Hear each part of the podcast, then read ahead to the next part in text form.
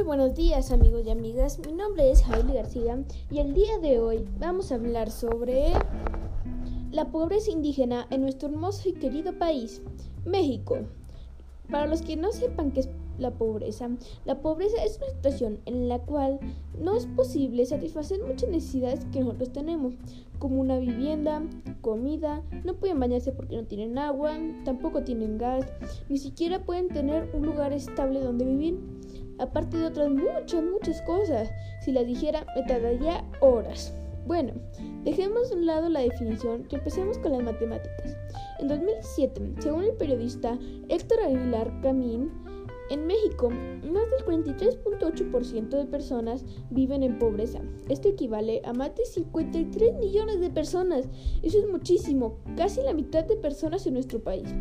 Calculando con datos del 2016, 71.9% de la población indígena es pobre. Eso equivale a 8.3 millones de personas. Para los que no saben qué es indígena, aquí te lo contamos. Es un término que se aplica a todo aquello que es relativo a una población originaria del territorio en el que habita o pertenece a un pueblo originario de una región o territorio, con muchas costumbres y tradiciones. La lengua indígena más hablada en México es el nahual. Otros ejemplos son el maya, zacatecos, entre otros muchos, muchos, muchos más.